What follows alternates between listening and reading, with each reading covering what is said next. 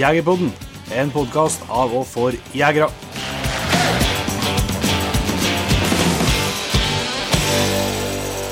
Hjertelig velkommen til en helt ny episode av Jegerpodden. Jeg heter Jon Petter Meldingen, og Jon Ingevik, har du påskestemning? Eh, Ja det, Jo, jeg har for så vidt det. Men det kunne ha vært likere vær, da. Det, Ja. I regna og vært mildvær nå i vekka, så det holder på å minske med snøen. Ja. Da må du bare rømme til fjells, da. Ja, det er det. Må komme seg opp i høyda. høyda. Yep. Så det, nei, det er jo, eh, begynner jo virkelig å nærme seg det, og jeg tenkte jeg skulle bare ta det helt innledningsvis. Eh, Tradisjon tro, så tar vi Jegerpodden fri påskevekka, altså mm. neste vekka. Mm. Eh, Sånn at eh, da vet du, vet du det at vi er tilbake rett over påske igjen. Og skulle man sa- savne episoden på fredag, så er det et holder på et ganske massivt arkiv med gamle episoder som man kan høre på nytt. Ja, det går an. det går an. Altså, kanskje det er noen som ikke er Patrion, og som kan eh, slenge seg med der, og så får du tilgang plutselig til en haug med nye episoder der òg. Mm. Så det er gode muligheter, og vi kommer jo til å fortsette òg med episodene våre på, i Ta med deg inn. Ja. Der kommer det jo en episode både nå Der blir det ikke noe påskeferie, vet du. Det, Det kjører vi på. Ja, ja, TV-en må rulle. Så der kommer det en ny episode. Først nå kommer en episode eh, på lørdagen, og den, der er det vel harejakt og hjortejakt. Mm. eh, I lag med en eh, tidligere gjest i Jegerpodden, Stula Østølen, som er oppdretter på, på Skjero, eh, som jeg har. Mm. Eh, det blir til dels section der, så. Det blir det. Og mye skittprat. Ja, En han satt løst på turen der. Skitt- Skittpraten, ja. Også på også på eh, hva blir påskeaften. Mhm. Da kommer episode fire med Da er det vel eh, ryp, ryp og gåsejakt. Yes. Mm. Eh, Gåsejakta med, òg en tidligere gjest i Egerpodden, Andreas Jørgensen. Mm. Så det er, for dem som har fulgt podkasten, så er det kjentfolk på, på alle kanter i, i følgende episoder. Så det blir artig å se. Jeg gleder meg veldig til å dele videre med fra serien. Det har jo rydd på, vil jeg si, med, med svært hyggelige tilbakemeldinger. Eh, helt overveldende, rett og slett, eh, med skryt. Så det er jo kjempeartig og gir mye motivasjon for å fortsette et sånn eh, fortsette jobbinga med, med dere der. Og mye tilbakemeldinger at det er litt for kort, da. Eh, og det er noe veldig bra. Det har Ja. vært mye verre hvis det vært mye tilbakemeldinger at det er for langt. Sånn at, eh, men vi skjønner jo det at det et kvarter, et drygt kvarter, jeg skulle gjerne vært mer. Og det er vi nå for så vidt ikke uenig i, men det er ganske krevende eh, å lage lage det. Det koster en god del penger, og så skal du liksom ha noe å fylle det ekstra kvarteret med òg. Mm. Den skal være severdig. Og én ting er jo kanskje for sånne som oss og mange av dem som hører på Jegerpoden til vanlig, som er langt over snittet interessert, så tåler du kanskje å det er jo mange som har hørt på jaktprat med oss i både én og to og borti tre timer. Så, så da skjønner jeg jo at, eh, at interessen er stor, at du har tålmodighet. Men så kan det være at det er et litt bredere publikum som er litt tanken her med tanke på rekrutteringa. Så kan det være at det lønner seg å være litt, eh, være litt kortere, og at det er lettere for folk å prioritere å se det. Mm. Så det er noe, Men eh, tusen takk i hvert fall for alle all hyggelige tilbakemeldinger. Jeg gleder meg skikkelig til å dele de videre episodene. Jeg vet, eh, jeg, jeg vet at vi eh, har mye bra på lager. Ja, det er, eh, det er mange godbiter i vente. Det, det, det har vært mye det å dele faktisk som ikke har sett sjøl, vet du. Den Bare har ligget på minibrikkene eh, som skal tas fram, så det er litt sånn eh, julaften å begynne å se, se det første kløppen og sånn.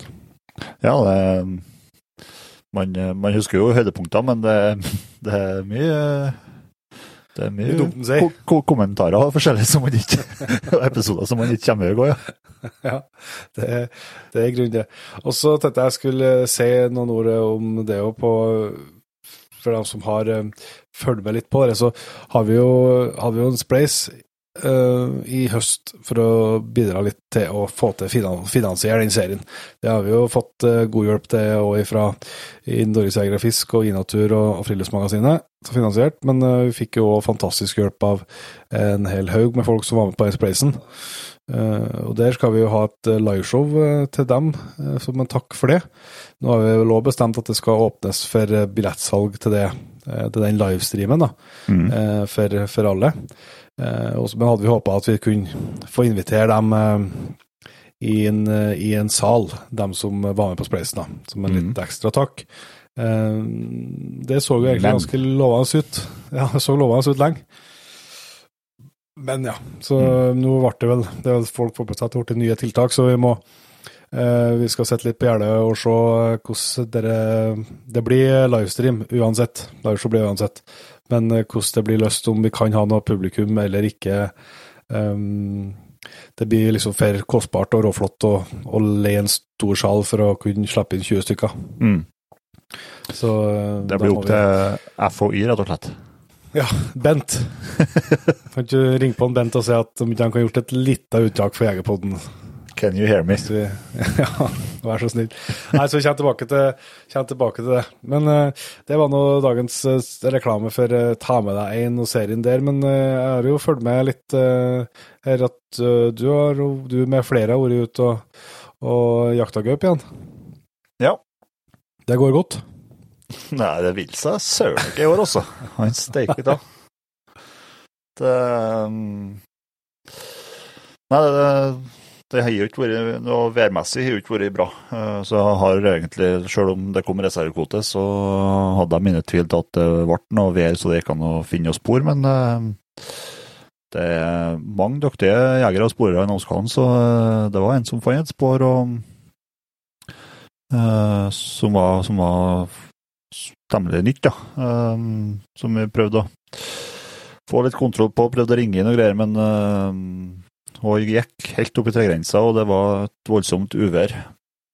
Uvær den dagen der, da. Uh, ja, for å, for å vise fram det, så deler av ringen var eh, eh, en eh, vei som går opp til et, eh, til et fjell der som, eh, som utgangspunktet var stengt. Med en bom. Var stengt, sagt, ja. Ja. Så, men litt kontakter i, i veidekket, så fikk vi lov til å kjøre en liten bit opp, da. så, men eh, det var, var ruffig vær, så, så vi ble ikke ordentlig ringt på, men vi begynte å gå etter sporet og greier, og, og, og fant ut mer av det, men så plutselig så, så var det en av en av driverne da, som, eh, som eh, gikk seg på sporet, og, det ble, og da han håndløs, da, for det var så bratt, og, bratt å kjøre ned på ski. Og da ble det uttak med en gang. og plutselig var det full action, og, og losen gikk, og ja, det, det er mange som hadde gaupa nært. Uh, Ja. Er en på som hadde på 60, og en som hadde på 70, og på 80, og 80 meter og sånn, men uh, hun, hun lura seg unna. og ja, Grunnen til det tror jeg var Jeg hadde skikkelig forhåpninger til hundføret den dagen, for jeg trodde det hundføret skulle være veldig bra av mildværet.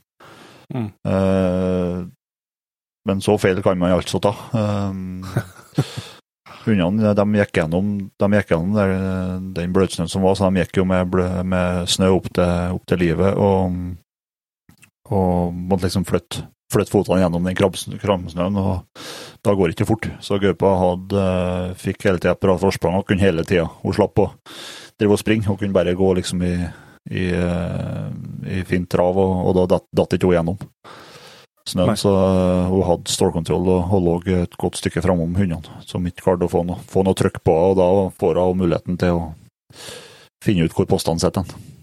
Mm. Så vi holdt på hele dagen, og, og flere forskjellige hunder, og det ble mørkt og vær, så det jo, og det ble en lang dag, men uh, gaupa og berga, og trodde vi skulle få jakt på henne etterpå, men uh, den gang er altså. De, uh, det er i sånn, i, Over på i safe, zone. ja. Det, det virker akkurat som det melder seg det at eh, faen, på, på østsida her er det utrivelig, altså. Hunder og folk og hailuxa og haigeiser. og Det er bare å komme seg over, bare å komme seg over E6-en og på vestsida til safe zone igjen. Ja, jeg tror det. Ja, det virker sånn. Den trives i hvert fall, for der har vi hatt spor jevnt og trutt. Ja, det har jo hatt- Der har vært spor hele, hele vinteren. Mm. Så nei, nå, eh, det, er, det jo noen dager igjen, da. Eh, Men eh, det er nå heller virkelig på å minske med snøen, og det er bare regn og mildvær og faenskap i vente i dagene framover. Så er vi heldige, så dukker opp en sjanse til. Men Det holder jo på. Jeg, skal vi se, det er seks dager igjen til jakta. Mm. Så har vi tur, så kanskje. Kanskje. Vi får komme, til, komme, tilbake, til, komme tilbake til det. Men eh, jeg tenkte vi skulle innom en ting til før vi gikk over. Vi driver jo stadig og, og får mulighet til å taste på litt forskjellig utstyr og test. Ja. Det som, som, kommer til å komme, som vi skal teste litt, som jeg vet at i hvert fall vi gleda oss på, og mange med oss, og det er at vi Garmin skulle sende over noen Garmin skulle sende over noen av den nye Alfa 200i. Mm. Eh, så vi skal få prøve dem litt. Eh, det gleder jeg veldig fram til. Det tror jeg er mange som kanskje også syns det kan være interessant å høre om etter hvert. Det er jo et uh, valg man må ta nå hvis man skal kjøpe seg en ny Garmin-peil, om man skal gå for uh, brukt 320, eller om man skal gå for 50 eller 100 eller 200. Det er jo litt, litt å velge, og så er det litt hva som hva du, Og så er jo prisforskjell, selvsagt, på alle dem. Mm. Så er jo litt hva man bør eh, gå for. Så det, det, gleder jeg meg til å få testa. Mm. Uh, kanskje si det når vi snakker om det med testing, så at folk uh, ikke tenker at vi får det utstyret. For sånn er det ikke. Vi får altså låne det mm. til å teste. Og så har vi vel en, eh, har vi vel en litt dårlig tendens på at vi kjøper når vi liker. Det skal vi være ærlige på. Men da, da, kjøper vi også for, for, egne penger. Så det er ikke, det er ikke at vi når jeg sender over, så er det ikke at vi får det. Eh, og så har vi jo vært så heldige at vi har drevet og testa en del termisk. Den fra Size, DTI. Og så har vi hatt eh, to over fra, fra merket som Dorma fører, som heter for Hik Mikro. Mm. Uh, og uh, det skal vi komme litt uh, mer tilbake til. Vi skal gjøre noen flere tester liksom, før vi feller dommen, skal jeg si. før vi Nei, vi skal ikke late som at vi har så sinnssyk peiling på termisk, men vi skal i hvert fall fortelle litt om våre opplevelser. Men det som jeg tenkte jeg skulle ta med som fra ukens ut, runde ut og teste dere, som, som jeg ble kjempeglad av. Uh, nå skjønner jeg at dette sikkert er mange syns er jålete, sånt, men som jeg syns var veldig kult. Jeg er nå glad i både teknologi og, og jaktutstyr. Og for, oss, for, uh, for, oss som er glad i gadgets, så er det veldig kult. Yes. Ja, det var det kult. Vi har jo nevnt noen turer at vi har noen skjermer på test inni bilen. Altså bytta ut, bytta ut spilleren. radioen, da, bilradioen, med en, med en skjerm som er tilpassa bilen, men som strengt tatt er et nettbrett. da. Eh, du får jo ja, du får noe til å bruke knapper på rattet og får inn eh, ryegangene, men, uh, men det er egentlig et nettbrett som er Android-basert, og det vil si at du kan laste ned apper til. Og da kunne jeg jo laste ned de her termiskene. Mange av dem har jo apper tilknytta seg, sånn at du kan sette opp et såkalt, en såkalt wifi-hubspot mellom en enhet og, og termisken og så da få overført bildet til, til den andre skjerm. Mm. Det gjorde jeg til villskjermen, vet du. Ja. Jeg fikk med meg det. Jeg test, yes, jeg testa med den Size-appen, for den har jeg lasta ned før. Um, og så sette opp den, og, og, da, og, det fungerte jo dritbra, rett og slett. Um, hovedmotivasjonen for vår med den skjermen i utgangspunktet hadde jo handla om trekker. Mm. Å få den inn eh, der den muligheten. Men det er jo en super feature å ha, for at i hvert fall det var, Ofte er det kanskje to stykker i bilen. Mm. Få se, få se. Ja, det er sånn. Ja. har Sett sånn hele tida. Og så er det litt som å drive og rygge til og ordne for at du skal klare å se gjennom, så orker du ikke å gå ut av bilen. så, så, det at du bare får det, får det rett eh, på skjermen der, eh, sånn at den kan sende termisken mellom seg ut fra hvilken side av veien eh, dyrene står på, og det får sett, det var det var jævlig tøft, rett og slett. Mm. Så det er et uh, hett tips uh, hvis, uh, hvis, du har hvis du har enten en termisk eller vurderer det, eller har en Det trenger ikke må ikke bytte en sånn, sånn spiller i bilen her. Altså kan, du kan jo selvsagt gjøre det samme med et nettbrett eller med telefon. Mm. Men det er noe med den følelsen av å se på det integrert i dashbordet som ikke var helt feil. Ja, det er som du sier, det går faktisk an å bare, ta med seg et nettbrett eller et annet innsett med telefonen oppkobla òg. Ja, ja, det, er, helt, det, er veldig, det er veldig kult, ja. ja. Det er, mye som, det er mye som går an, vet du. Men det, det syns jeg var en artig Jeg ble glad inni meg, rett og slett. Mm. Ja, det hørtes det. Så det Nei, nå tror jeg vi skal runde av um, praten her, uh, og så skal vi sette over til en uh, Hans Inge, som er dagens gjest, og snakke litt om vaktelhund. Mm. Da har vi gleden av å ønske Hans Inge Justnes hjertelig velkommen til Jegerpodden. Tusen takk. Dette blir skøy. Vi er tilbake på det, det glade Sør Sørland. På det glade Sørlandet, og jeg syns det er jammen med på tida at dere tar, uh, vil prate litt om kortdrivende hunder og vaktelhunder. og Det, det syns jeg er gøy. Det gleder jeg meg til å prate litt om. Yes, det gjør vi òg. Det har vi faktisk sett fram til ganske, ganske, lenge. Jeg tror det er en, en jaktform som, som, har godt av å bli enda mer kjent, i hvert fall for vår eh, del. Men eh, vi starter Hans Inge, med at du kan fortelle litt, eh, litt om deg sjøl. Ja, det kan jeg ta og gjøre. Hans Inge Justnes heter det. Kommer fra Kristiansand, bor i Mandal. Jeg er med og driver et bakeri som heter Edgars bakeri her nede. 50 år. Har fire sønner, tre voksne og en sånn liten vops på to, to år. Med samme kone er også greit å legge til, bare som det blir noe sånn på det. Drevet på med jakt siden jeg var 23 år. Uh, ikke født inn i noen sånn jaktfamilie. Har, egentlig så var det kona mi som begynte med jakt. Uh, hun og venninnen tok jegerprøven, og så begynte hun å mase litt på meg om ikke jeg også skulle ta, så, ta jegerprøven. Og så jo, jo, etter et par år så tok jeg da jegerprøven, og så begynte jeg å trene opp mine første hunder som ettersøkshunder. Jeg har vel tatt opp 15 hunder, tror jeg. 15 godkjente ettersøkshunder har jeg hatt. Alt fra bayersk villsbehund, hanoveransk villsporhund, eh, vaktelhund, border collie, eh, strihåra forster, korthåra forster. Så jeg har vært innom litt av hvert av hunder også på ettersøksbiten der. Mm. Eh, så jeg begynte egentlig å trene opp hunder til ettersøk, og så tok kona jegerprøven og fikk mast meg også med på å ta den. Eh, og siden det har hun angra på det. så, så som jeg sier, det her er ikke min skyld at det er blitt sånn som det er blitt. Det var du som lurte meg til det her. Så det er jo litt sånn det, som de, sikkert de fleste jegerne eh, Det blir et altoppslug når du først har begynt med det greia her. og sitter også viltnemnda i, i, Kristiansand, så det blir også mye ettersøk eh, der nede. Det blir flere okay. uker man får brukt hundene sine. Så eh, det var vel sånn tålelig kort utdanna baker og konditor. Men har vi ja. og drevet, det bakeriet siden jeg var 24 år, kjøpte vi det. Ja. Så halve livet mitt så har vi drevet på og så eit bakeri sjøl vært med på. Så det, Tøft. Ja, det er veldig fint, for da har du litt sånn hvis snøen daler ned ute du har lyst til å gå på jakt, så er mulighetene mye lettere når du eier noe sjøl, å komme seg av sted på jakt. Så, og samme gjelder ettersøk, så jeg syns jeg har vært heldig på akkurat den biten der. Hva som er spesialitetene på bakeriet? og innom det når vi først er Nei, da har vi nok kaneldrømmen. Den er vi nok viden kjent for. Aha.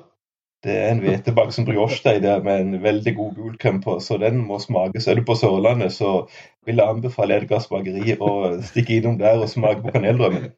Nå har jeg sagt det også, men det var dere som spurte. ja, det var det som spurte. Men det er greit å ha det, så skal vi legge til på blokka. Må det må dere gjøre, så kommer dere også ned her. så vil jeg bli fryktelig skuffa hvis ikke det stikker hodet innom Edgars bakeri en tur og tar en prat. det skal jeg love deg.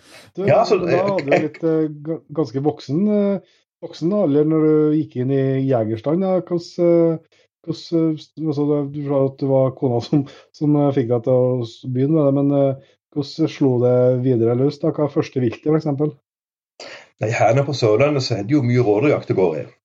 Ja, mm. ja det, det, er vel det som, som, har vært det man har jakta mest. Det er vel det er rådyr. Så har det vel nå de senere tida blitt, blitt, mer og mer gjort. Mm. Det er det. Så jeg, vil, jeg, jeg, må også si jeg har jo drevet på i mange år med Kellen Støyltufta. Det er oppdrettet som har. Eh, mm. og da har jeg som sagt drevet oppdrett av både hanoveransk villsbehund, eh, bayersk villsbehund, og jeg har vel passert tror jeg, over 20, 20 kull med vaktelhunder.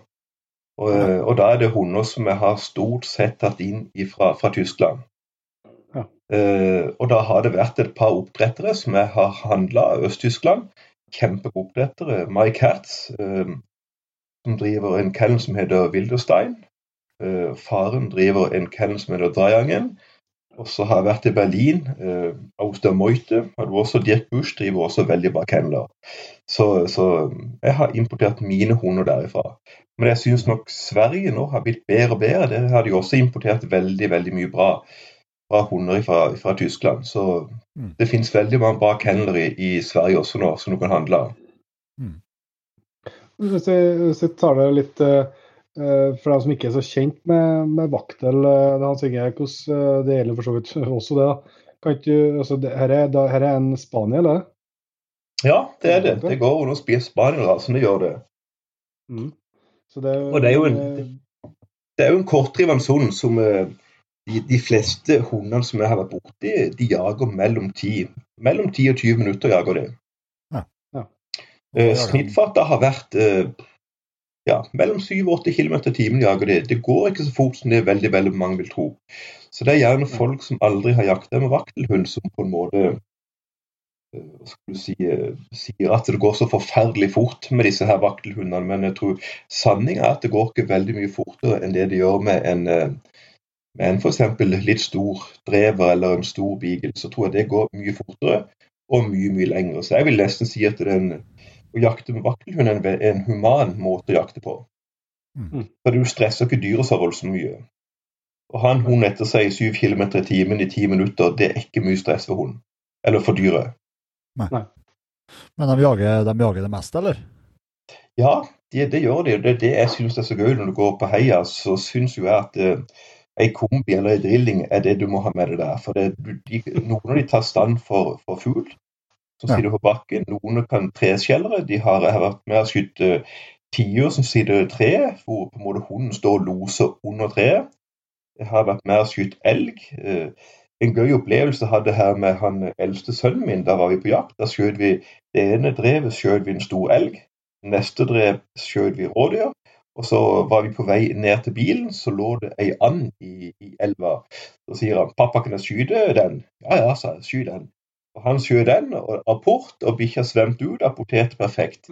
Det sier litt også når en vaktelhund er. Så eh, med en vaktelhund så kan du ha med deg eh, hunden på all slags type jakt. Om det er ettersøk, eh, elgjakt, hjortejakt, rådyrjakt, så kan du ha en hund du kan bruke til absolutt alt, også sågar fuglejakt. Eh, og det syns jeg er litt gøy eh, når man først har en hund, at man kan dra den med seg. Mange ganger går du på elgjakt, ok, så har du med deg elghund. Går du på rådyrjakt, så har du med deg dreveren. Dette her er en hund som du kan eh, Du blir veldig tett knytta til dem, for du, du kan ha dem med deg på alle slags typer jakter. Som det er andejakt, så rapporterer de endene til deg. Det, det liker jeg veldig godt med de hundene der. Og så har de også en sånn De ser jo flotte ut, syns jeg. Ja, Ja, fint, det fine vi, hunder. Flotte hunder, syns jeg.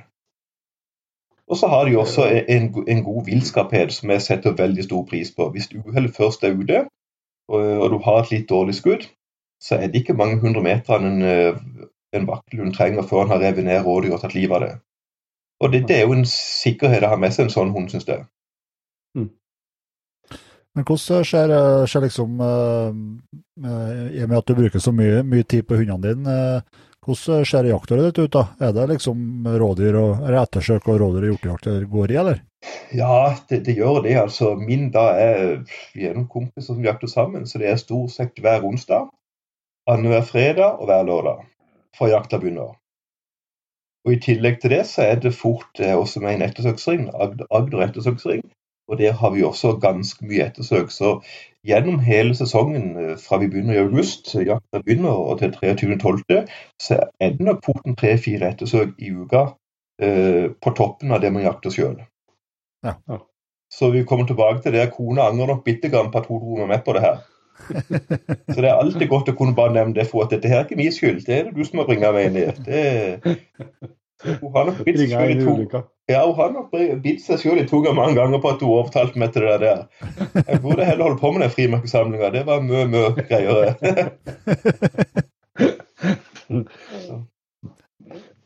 Men hvordan, hvor mye hunder har du sjøl i dag, da? Eh, nå venter en hanoveransk villsporhund, og så har jeg tre, tre vaktelhunder. Og så har jeg én strihøra forstå. Ja. Så det er ikke så mye. Og strihøra forstå syns jeg også er en fantastisk hund som eh, kortdriver. De, den som jeg har, driver vel i fem minutter og tilbake igjen. Og da kommer hun ca. eh, 800 meter av sted. Eh, og fantastisk bra ettersøkshund. Den hunden jeg har kjøpt nå, kjøpt fra Danmark og tyske linjer. Kun brukt eh, altså Sveitson-registeret, jeg tror det er fem generasjoner der nede. Og enormt flotte ettersøkshunder, strihører forstrand. Mm. Så det er vel den jeg bruker nå til, til ettersøk. Men styreforster, da snakker vi litt høyere snitthastighet enn 7-8 km, eller? Jeg har aldri turt å ta tida på den. det går litt fort, men den holder på litt kort òg, da. Så det er vel innenfor ja. fem minutter. Så det er vel innenfor det loven sier, tror jeg. Men det går litt fortere med de de gjør det, men altså, dyrene kommer fort. Uh, jeg tror de slurver så i måten de jakter på om det å overvære. de går på, så de bommer litt. Så av og til må de ta sånn sirkel. Så de havner veldig fort langt bak etter rådyrene, de også, altså hvis ikke de er skada. Ja. Mm. Det eneste erfaringa jeg har med, med, jakt med støtende hund, det, det er med en forster, og det var så innmari ikke fort. Men han, det var stort sett eh, bare i søket var det sinnssyk fart.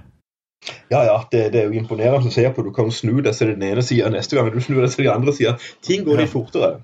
Ja. Men jeg må også si tilbake til litt til de vaktelhundene at jeg syns at en vaktelhund er vel eh, skal du si, altså, De er designa for dagens menneske, dagens uh, tempo i, i hverdagen. Uh, før i tida tror jeg folk hadde mye mye bedre tid enn det vi har i dag. I dag har alle travelt. Vi skal rekke å jobbe, vi skal følge opp med ungene. Vi, altså, vi har en hel haug med ting vi skal gjøre. Det med å ha en vaktelhund og gå ut når det er én time igjen før det er mørkt, og du kan rekke to-tre loser og allikevel ha med deg hund hjem, det er jo fantastisk. Ja. Mm. Hvem vil ikke ha det sånn? Åssen var det du dagsmannen der Jørn der? Er litt enig på det, eller? Det er jo kjekt. Ja, ja, ja. De, de, fleste som jeg kjenner som har en drever eller bil, hvis klokka passerer tolv på dagen, så vil de for guds skyld ikke slippe dem, for da vet de at de blir sittende og brenne bål det er jo litt sånn eh, Det er jo litt grann sånn det. Og, og, sånn har ikke jeg lyst til. Og, um, jeg skal fortelle hvorfor jeg begynte med vaktelhund. Um, det var en Henry Mandal som hadde en fantastisk uh, drever. Kjempegod. Skjøt en hel haug med dyr fra han. Så den skulle jeg få lov til å låne, bare for å se åssen det var å jakte med hunden, for jeg var ikke vant med det. Og jeg slapp den, og den, den dro av sted. Han fikk los veldig fort. Eh, og timene gikk. Jeg var tom for pølser og eh, kald. Eh, for, så etter fem timer rundt og leide, fant han ikke, gikk hjem. Kjørte rundt på dørene til de her bøndene om de hadde sett noe. Ingen hadde sett noe. Klokka to på natta var det en som ringte meg. Da hadde de funnet med mitt halsbånd på, for det satte jeg på før jeg slapp han.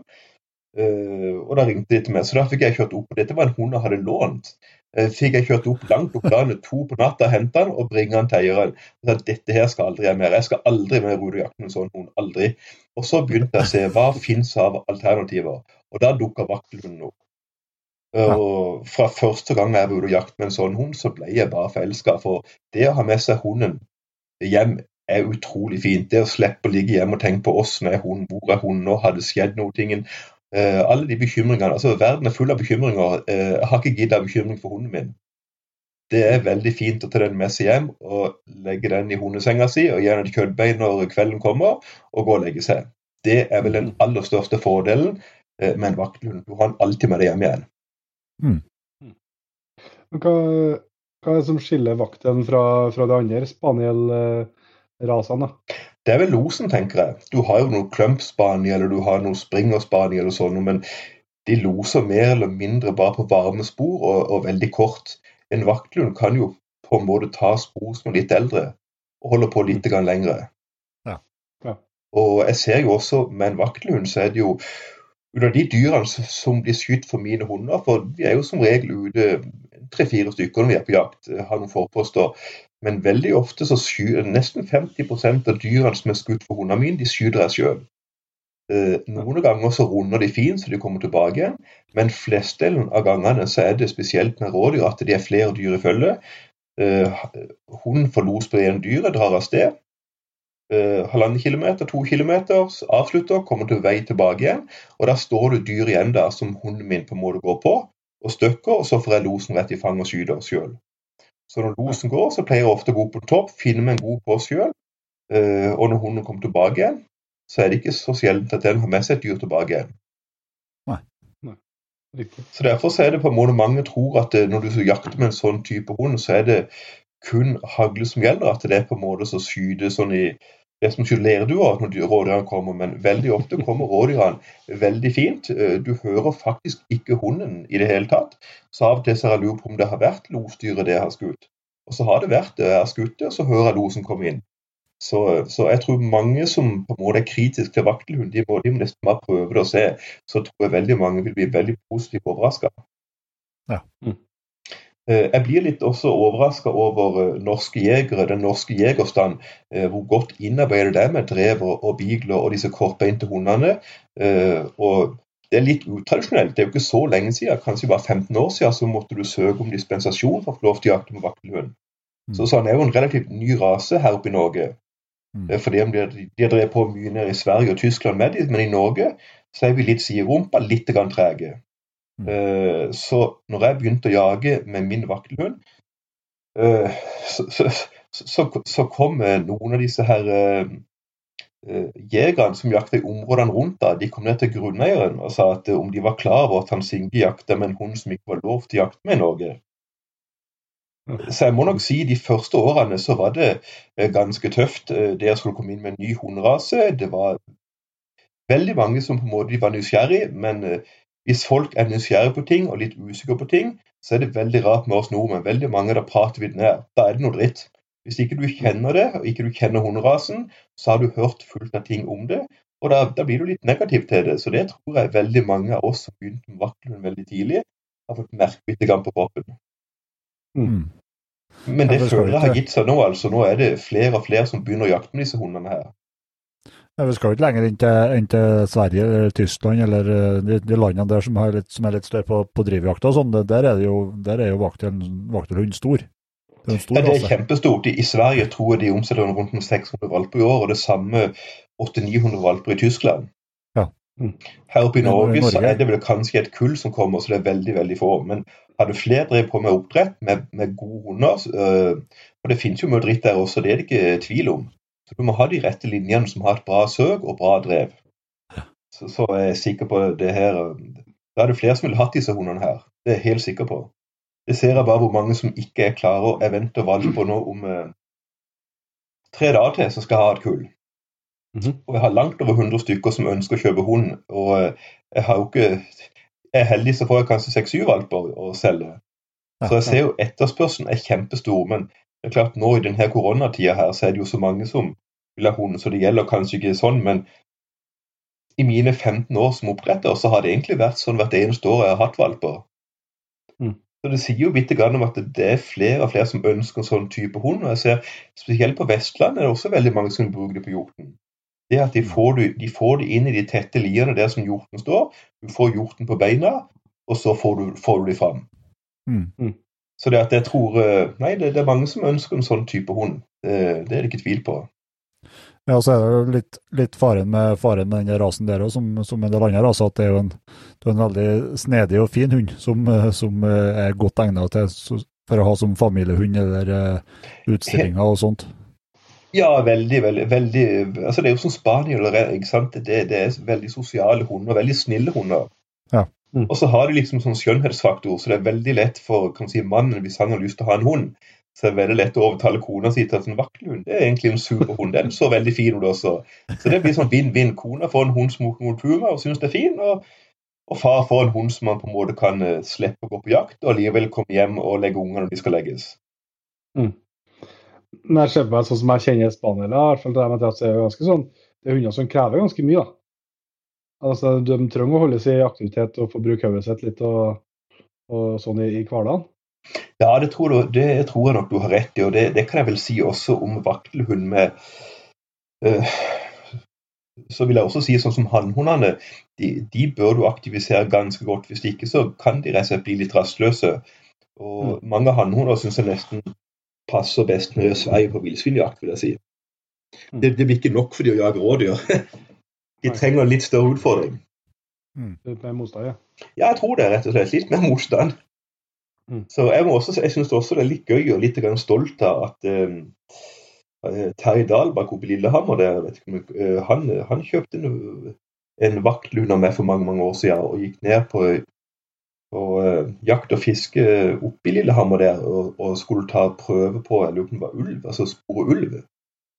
Jeg ja. tror det var en 80-90 hunder som prøvde seg. og Det var to hunder. Det var en gråhund, og så var det den her vaktelhunden som ble de beste som ble tatt ut. og Han var vel også ble ansatt i uh, Var det Direktoratet for naturforvaltning, eller var det SINTEF eller de her som driver på med, med rov, rovsporing og sånn? Så den, har ja, så den har han spurt opp fullt av uh, mange ulver som er både skadeskutt og, og skada på kjøtt. Ja. Mm. Så det, det, viser litt grann at det, det er tøffe bikkjer. og det, når Han sa han hadde skutt dem, altså bikkja stupte på ulven, var ikke noe redd for han. Nei. Nei. Så det viser, jeg tror de er ganske, ganske sterkt syke på de hundene da. Ja. Så eh, Nei, det, det Nei, jeg syns det, det, er en veldig bra hunderase. Jeg er veldig fornøyd med det. ja, det er jo ikke noe som er derfor vi skal snakke om, eh, snakke om dette.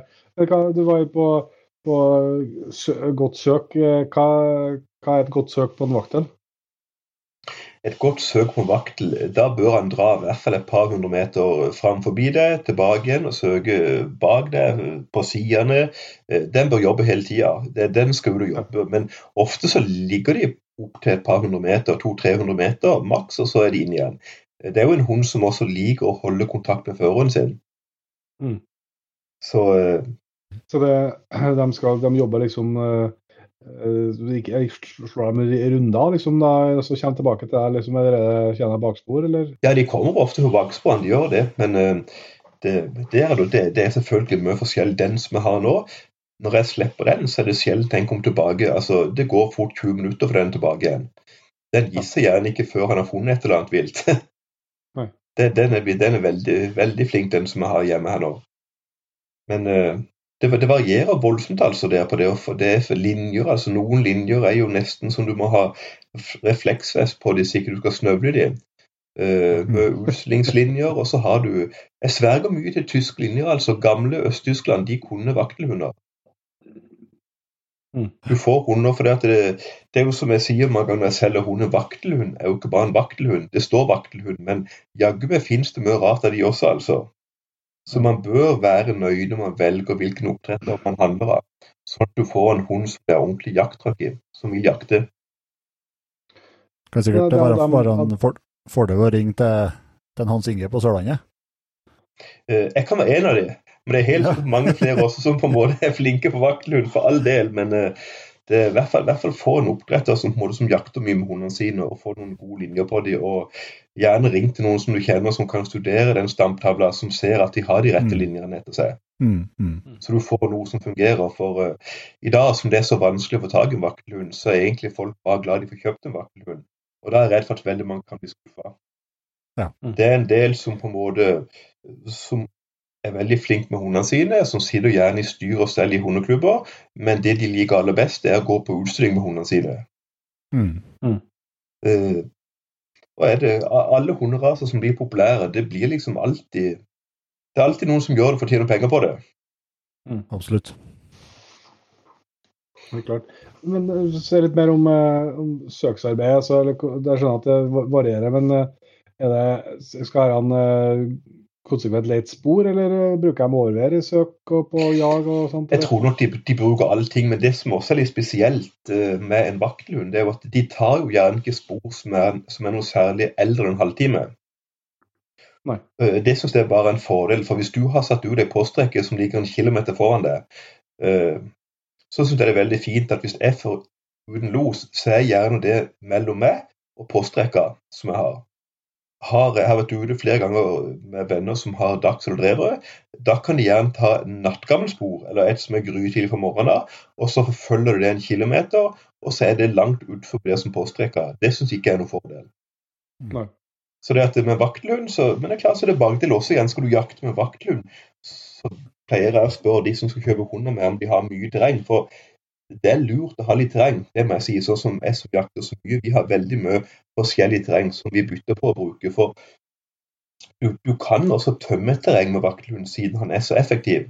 Men som jeg pleier å si, at det er jo, det er jo tross alt du som er jeger, det er du som trykker på avtrekkeren. Hvis du bare skyter ikke, og du tåler at det går noen rår forbi deg og ikke kan skyte alle som kommer, så har, kan du ha det fortsatt gøy i lang lang tid forover. Men hvis du på en måte skal drepe alt som kommer foran det rifleløpet ditt, så er det klart så kan det i løpet av veldig kort tid så tømmer du det terrenget du jakter i, hvis du kun har ett terreng. Og jeg tror også du, du stresser opp terrenget veldig mye hvis du skal gå og jage en gang i uka der. Derfor så syns jeg det er en veldig fordel å ha flere terreng å gå og bytte på. Ja. Mm. Det, for da får du da, da, da får du liksom terrenget mulighet til å roe seg ned, og det blir, eh, det blir gøy for hunden å jakte der. Og så må det være bra hvis det er en viss uh, vilttetthet, da. Når de tar såpass uh, nye altså, I hvert fall på en del områder vi jakter, så hvis de ikke har tatt kablarspor i en halvtime, så tror jeg ofte at det har blitt vanskelig å fått, fått uttak òg. Ikke sant? Så det, det som jeg sier, det er jo liksom at det, det er både fordeler og ulemper med det. Klart, Jakter du på et terreng hvor det, er, hvor det er litt skrint med dyr, så er du nesten avhengig av å ha en hund som tar gamle spor, og så satser på at det her kommer inn igjen til det. Derfor så synes jeg vaktelhund det er liksom noe som fungerer best hvor det er en del vilt. Mm. Det er det ikke tvil på. Hvis du har lite vilt, så har det heller gått på en, en annen hundetype. Men eh, har du en del vilt i terrenget ditt, så er vaktelhund veldig veldig gøy å jakte med. Mm. Men uh, du bør ha en, en viss størrelse og kanskje flere jaktterreng å bytte på. Og jo mer vilt det er, jo gøyere er det å jakte med vaktelhund. Og det er akkurat som du sier, det at hvis de, de tar ikke gamle spor, og da har du liksom, er det lite dyr der, så blir det ofte lite los også med en sånn hund. Ja. Eh, og det syns jeg er veldig fint å være ærlig på hvordan de hundene er. Har du mye vilt og bra jaktområder, da vil det fungere veldig godt med en vaktelhund. Har du lite jakt, altså du har kanskje bare én plass du skal jakte på, eller det er lite dyr der du jakter, så er ikke det her de aller mest effektive hundene. Men det du, det du sier med at, de, med at de ikke tar gamle spor, er det skiller dem på det når de er løse, eh, kontra når du har dem i, i sele når du skal gå etter kjøp med dem? For, for, Ja, det gjør det. Ja. Det gjør det. Eh, Jeg har gått spor som har vært over 24 timer gammelt med, med en eh, vaktelhund kan du si, på skada dyr. Så, så når har lina på dem, så sporer de veldig fint.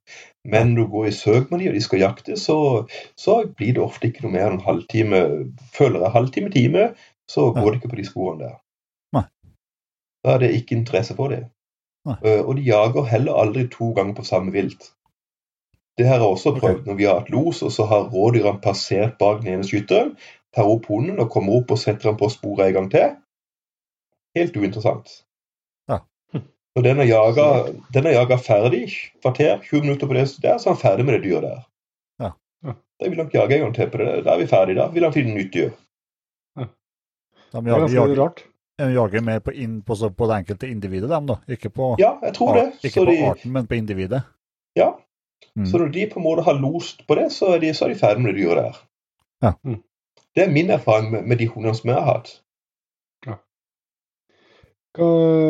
hva- altså, det, det er jo sikkert individavhengig, da, men eh, ser det ut som de prefererer noe? Altså, de jager alt, men prefererer de eh, rådyr kontra hare, f.eks.? Har du inntrykk av det? kan, jeg har prøvd å jage inn på hare, og da likte min hund å jage mest hare etterpå. Jeg trodde det skulle være veldig lurt for å få de mer sponøye, men jeg føler vel det dyret de jager mest, det er det de prioriterer. Ja. Eh, Men jeg har også vært borti at jeg har vært oppe her oppe i Norge og jakta mye rådyr. Så kommer jeg ned til Sverige hvor det er mye villsvin. Da kan de gjerne gå fra et rådyr og hoppe over på villsvin, for de syns det er gøyere å jage villsvin. Og det samme ser jeg i Sverige med med de vennene jeg har der nå også, som jeg har fått via hundene der, at det, de også de, de liker jo veldig godt de hundene der som på en måte prioriterer villsvin. Det er jo liksom villsvin som er det store i Sverige. Ja, ja for det, det må jo ha vært en veldig sånn eh, driver på, på svensk i, førvakten i, i de siste årene, det med, med framveksten av villsvinbestander. Ja, jeg tror eh, Ja, absolutt. eh, I Sverige, alle de plassene jeg jakter, så blir det for det meste brukt vaktlund, syns jeg. Mm. Det er en veldig populær hunderase der nede. Hva er det som gjør at, de, at mange går altså Det er jo veldig mye forskjellige hunder som, eh, som jager, som jager villsvin. Er det, er det samme argumentene der òg, med Ja, det- og sånt? Det, det er jo kontakten, kan du si. Det at de, de holder på 10-12 minutter der, og så kommer du tilbake igjen, og så er det nye dyr 10-12 minutter tilbake igjen. Det er jo den effektiviteten eh, du er på utkikk etter. Eh, Har du en korpein som holder på en time, du har ikke behov for at en hund holder på en time med dyr, og det er så enormt mye dyr der nede. Da vil du bare at de skal eh, ti minutter på det, og så tilbake igjen, finne nytt et, ti minutter til det, tilbake igjen. Det er da det blir liv i heia. Har de evne til å stå, i, stå til å stille dyra? At, at de står og lås? Står, står lås? Noen hunder gjør det. Jeg har vært ute og skutt både elg og har skutt eh, Ikke så mye elg der, men, men mest, mest hjorter altså, som de har stålos på det. Men Ja. det er også veldig fra Kommer an på individ til individ. Ja. Noen er gode og flinke både til å stille villsvin og stille el, eh, hjort i stålos, mens andre bare vil eh, skal du kalle det grisespengere. altså De skal bare inn og så lager de et jævla liv, og så kommer, kommer svinene ut. Ja. Altså De er en sånn der grisespengere, grisesprengere, som de kaller det der. At de går inn, og så får de liv, og så får de ut. Ja, ja. Så det er vel egentlig det de aller helst vil ha. Hunder som går inn og kan løse opp flokken og få gang på hele gjengen der.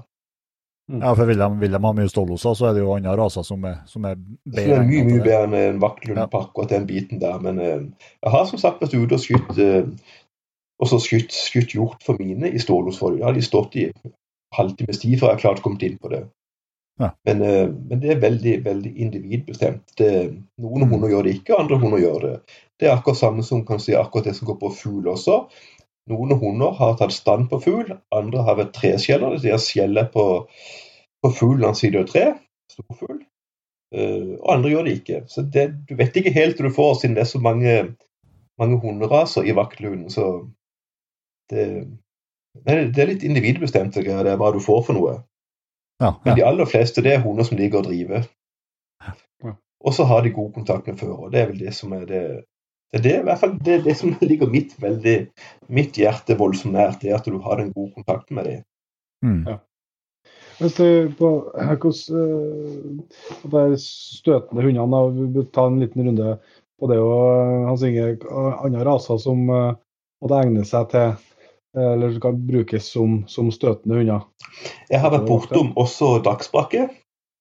Mhm. Eh, En god dagsbrakke er jo også en veldig bra hund. Det er vel hva du kaller en mellomjager, kaller de i Sverige. Hun er rundt med 20 minutter eller 30 minutter og jager veldig. Eh, Jeg har prøvd to stykker. Jeg har hatt en som fungerte ganske bra, og så en som ikke fungerte noe særlig. Den kjøpte jeg fra Østerrike med en da, men eh, der syns jeg det er for stor variasjon i det. En vaktelhund, da vet du hva du får. Men eh, det er klart eh, kontinentale raser sånn som Forstrand, syns jeg også er egentlig en veldig spennende rase. Som her nede på Sørlandet, som en del, en del også bruker her nede. Mm. Så, så jeg tror nok bare den norske jegerstanden må bare lære seg å skjønne at eh, disse her kontinentale rasene, som striharafort og vaktelhunder, det er på vei inn for fullt her. Hvis bare flere hadde drevet oppdrett av det, så hadde det vært mange flere som hadde hatt det. Ja. Og eh, ja, og man blir jo litt sånn I forhold til regelverk og sånn, hva som er lov, hva som er ikke lov, så, så er det vel ikke Det, det er en veldig diffus regel. Jeg har prøvd å få til et ordentlig svar fra direktoratet. Der, hva er det som er lov, hva er det som ikke er lov? Eh, Og det koker vel egentlig ned til det at eh, så lang tid som ikke hunden eh, si At ikke du plager viltet, paragraf 23 eller 21 i viltloven der, så er det greit. Men det er jo akkurat som en beagle eller en drever som driver på i fem-seks timer og på en måte rådyr står med tunga over kjeften. Eh, Det er jo heller ikke lov. Det er veldig fort gjort å se på en vaktlund som driver på kanskje i 15 minutter, at det er ikke lov. Det er de veldig bastant på. Men rådyra har ikke så voldsomt vondt av det. Men, men det er veldig vanskelig å overbevise den norske jegeren om akkurat det. For de er Hva, veldig hva, er, hva er regelen, da? Hva er det som står? Nei, den er diffus. Ja. Det står, det, står, det står noe om fem minutter, men det står også Ja. noe ting om at det skal ikke plage viltet. Så jeg har prøvd å få noe sånn, skriftlig, men de er ikke helt sånn uh, hissige på å gi det fra seg på noe skriftlig. Så det at, uh, de har vel egentlig bare sagt 'ikke spør noe mer', har de sagt. da, spør, ikke jeg noe mer. Da jakter vi, så har vi det greit. Men eh, jeg tror det er kommet så langt nå at de kan aldri trekke tilbake noe, altså lovligheten av vaktelhund. Det er lov til å jakte med vaktelhund i Norge. Det har ikke kommet noe nytt, eh, det har ikke kommet noe nytt i, i forslagene til den, eh, den nye viltloven om, om støtende hunder. Ikke som jeg kjenner til. Nei. Så, så kjenner jeg ikke til det. Men det er jo litt som vi har diskutert før, nye, altså med eh, det å kunne bruke støver på, på ulv og, og bjørn og, og jerv, Ja, ja. som også er ulovlig, sant? Eh, men det er, det er, grunnen til at det er ulovlig, eh, men det ikke er tillatt, da, for det er likere på likere språk, eh, det er jo veldig jo diffust og liksom uklart. ja, ja, ja. Hvorfor, eh, hvorfor er det verre for en jerv å bli jaga med støver inni gaupe, f.eks.? Ja. Ja. Eh, Så, så, så at eh, altså det, det er litt, det er antagelig så koker jo ned til det du er inne på, Hans Inge. Altså det handler om, om tradisjon og hva man har en eller annen gang bestemt eller en gang vært vant med. Mm. Så, så forstår man verden ut ifra det. Ja, så tror jeg kan si noe, jeg tror vaktelhunden er så liten. og han er jo, ikke sant, Det er jo ikke mange årene de har drevet på. På 80-tallet var det vel nesten ikke vaktelhunder oppe i hele tatt. Så dette er jo noe som er kommet kan si, de senere årene. Så, så, så fikk, kom det litt fort på det, tror jeg. Det var vel ikke noen voldsomme regler på akkurat det her. og Jeg tror bare de har valgt å la det ligge litt. Grann. Mm. Mm. Men støtende hund, så er det liksom eh, Går det på forster, så er det jo på en måte så er det jo femminuttersregelen som gjelder. Og det er jo også mye det de har prata om på vaktelhunden at det er fem minutter. Mm. Uh, men så har de allikevel skrevet i neste setning at vi har valgt å ikke sette noe, sette noe som klokkeslett eller hvor lenge de skal drive allikevel. Uh, så det går ned på at det, det er human jakt. At ikke på en måte dyrene blir plaga av det. Og jeg mener på at det, det er gjort forskning på det her nede i Sverige, hvor de har tatt blodprøve av et rådyr som har vært jaga med en vaktelhund, og kontra en som har vært jaga med en drever over x antall timer, så var det mye mindre stress i blodet på det dyret som har blitt jaga av en vaktelhund. Og det sier seg nesten sjøl, man trenger ikke være rakettforsker for å finne ut at det, å bli jaga i ti minutter eller fem timer, hva ville du ha likt? Mm. For tempo går ikke mye fortere med en vaktelhund enn det de gjør med en drever eller beagle. Mm. Så det må man ikke glemme vekk. Men igjen, det er disse her som på en måte er motstandere av de her kortdrivende sonene. Det er jo de som på en måte hauser litt opp og prater litt ned. Så jeg skulle gjerne ønske at med disse her folkene der på jakt der, og vist hvordan disse hundene her fungerer, så tror jeg så tror jeg de hadde fått et annet syn på det. Og jeg har jo invitert mange her på Sørlandet med meg eh, på jakt. De som har vært største motstander mot vaktelhund. Og de har jo fått et helt annet syn. Vi har vært ferdig med jakta, ferdig med dagen. Det at du kan ha fire-fem loser på en dag, ha med deg hund hjem igjen, det er jo fantastisk, som de sier. Mm. Ja, så, altså, det, det det som folk altså, det, det gjelder ikke bare herre, men mye annet. Så at uh, du må liksom uh, gå an og, og bare la folk få drive med det man, altså det man sjøl syns er den beste måten å jakte på. Uh, Ja. Hvis man syns det, det her er det artigste, eller her er det artigste, eller så er liksom uh, Jeg vi har snakka om det i sammenhenger før. altså eksempel, altså, at Man snakker om hva det er som er mest effektivt eller ikke. Eh, I hvert fall for, for min del så er det ganske sånn strengt at altså i, i det jakta jeg har, da, mm -hmm. så er det ganske uinteressant. For jeg, jeg har lyst til å jakte eh, mest mulig, og, og jakte på den måten jeg, jeg ønsker. Og så om det er effektivt eller ikke, det er på et vis uh, Så lenge jeg har det bra med den jakta jeg, jeg bedriver, så er jeg Mm. liksom happy, happy med det. Eh, og så- men og så får jeg ikke, jeg får ikke et pulsslag ekstra av at noen har lyst til å gjøre det på en annen måte. Og eventuelt mener at det er bedre, eller, eller hva det skal være. Det, det er helt i orden for meg. Du må liksom, man må liksom bare ha respekt og forståelse for at, for at det går an å gjøre ting på forskjellige måter. Mm. Og Ja, det- like forskjellige måter å jakte. Det tenker jeg også. Det handler litt om det der. Også. det jeg synes, ikke sant, i dag Jeg tror mange jegere, mange sånn som oss, eh, vi har en travel hverdag. Og derfor syns jeg en sånn type eh, hund som en vakthund tror jeg på en måte passer inn i veldig, i, hos veldig mange jegere. For eh, ha, hvis ikke du har en hel dag til å sitte og vente på at hunden kommer inn igjen, så kan du gå ut og på en måte og slippe å drive den jakta du holder på med, og så har du med deg hunden hjem igjen der. og om du har en time, så rekker du et par loser på det, og så er det hjem igjen. Og derfor jeg, jeg tror vi mennesker forandrer oss etter hvert som på en måte verden forandrer seg, så forandrer vi oss. Og tida, hvor god tid vi har til å drive på med jakt, hvor mye tid vi kan sette av til det her, det tror jeg forandrer seg bitte grann. Og dermed, som jeg sier, jeg, jeg tror vaktlund er en sånn der, eh, en hund som passer veldig mange. For det, er klart, Er du pensjonist, så kunne jeg også hatt en hund og du det hele tida vente på den. Men hvis ikke du er pensjonist, hvis du har fire barn, og du har en jobb, og du har en kone, og du har fullt av andre forpliktelser, så er det liksom så mange andre ting du må nødt til å rekke i løpet av en dag. Mm. Eller i løpet av en uke. Og derfor skal jeg sier, det her tror jeg blir liksom den her eh, her er for- oss for, Den her er skapt for det, det, det årtusen som lever under Vaktlunden. Ja, og så, så er det nok også et uh, poeng det der med, med størrelse på terrengene. da. Altså at uh, Det er i hvert fall et argument som man møter, møter ofte, liksom at, eh, at terrengene er for små. Sant? Altså at uh, mest av losen foregår på utsida av uh, der du egentlig har lov til å jakte. Det er også en ting som på en måte er, er mye bedre med en sånn kortdriver som vi har. Og jeg tror også, kan du si, i de områdene vi har, hvor de har fått inn en del, en del ulv også, Mm. Så tror jeg også det, så tror jeg også det vil, det vil passe mye bedre med en sånn type hund som er vekk i ti minutter, inn igjen til det. Mm. Da tror jeg også du slipper at de skal bli spist av ulv. Du nevnte, du nevnte Forster uh, som en rase, um, som en rase, men uh, det er jo flere av de, de klassiske fuglehundrasene som, uh, som kan være godt egna. Vet du selv, jeg har hatt, hatt Bretton eksempel, som har eh, vært glad i å jage, jage hårvilt i, i noen minutter. Ja, jeg har, eh, jeg har hatt faktisk en del folk som har ringt til meg og sagt at de lurer på å kjøpe hund, og de har lurt på breton eller vaktelhund. Og da spør jeg skal du jage mest fugl eller skal du jage mest klauvilt. Skal du jage mest fugl, så vil jeg anbefale breton. Skal du anbe jakte mest klauvilt, så vil jeg anbefale vaktelhund. For jeg tror Det er er mer jakt på klauvilt, og du er litt mer sikker på hva du får for noe Mm. i en vaktelhund, tenker jeg. Det er ganske like raser sånn utseendemessig og størrelse. Og, Ja, veldig, veldig. Ja. Men jeg tror nok allikevel at vaktelhunder avler mer på klauvilt enn det Bretonne er. Er du ja, ja, enig i det? ja, ja, ja. Så, så, så, så, eh, men at det finnes eh, enkeltindivider der også som kan jage på varme spor i tre-fire minutter, det er det nok. Og så har du jo jeg vet ikke, er Münsterlander nå er jo forholdsvis lik en vaktel, egentlig.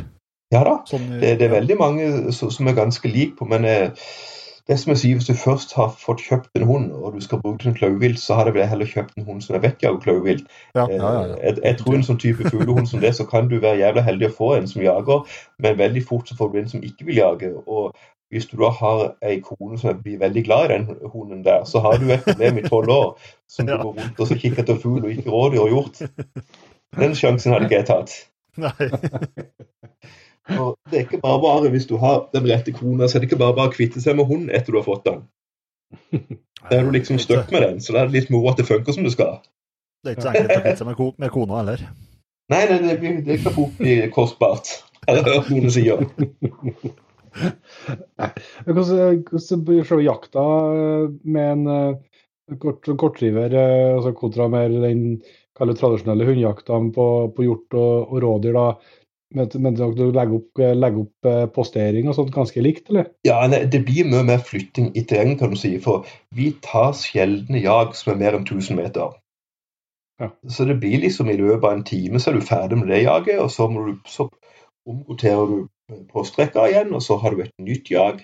Og sånn som det på en måte fungerer, syns jeg er optimalt, det er jo egentlig hvis du har noen flotte eh, altså, terreng med en del egenøyder, med eigetrær. Så du har noen eigedaler med mye eigetrær. Slipper hunden der, og så har du toppene som du påstår rundt.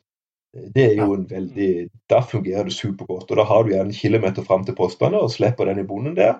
Den støvsuger området der, og så er det som regel ikke lange tida før du har noe på beina. Så Jakter du kombi med både hjort, hjort og rådyr eh, uavhengig, eller? ja, vi gjør det. Det, det er liksom Ja. alt sammen. Det, det, det er blitt såpass mye bra med hjortene nå at nå kan du, nå kan du faktisk gå ut og jakte både, både hjort og rådyr på samme slengen da. Ja. Og jeg tror i mange terreng som man har, så er det nesten mer hjort enn rådyr her er nå.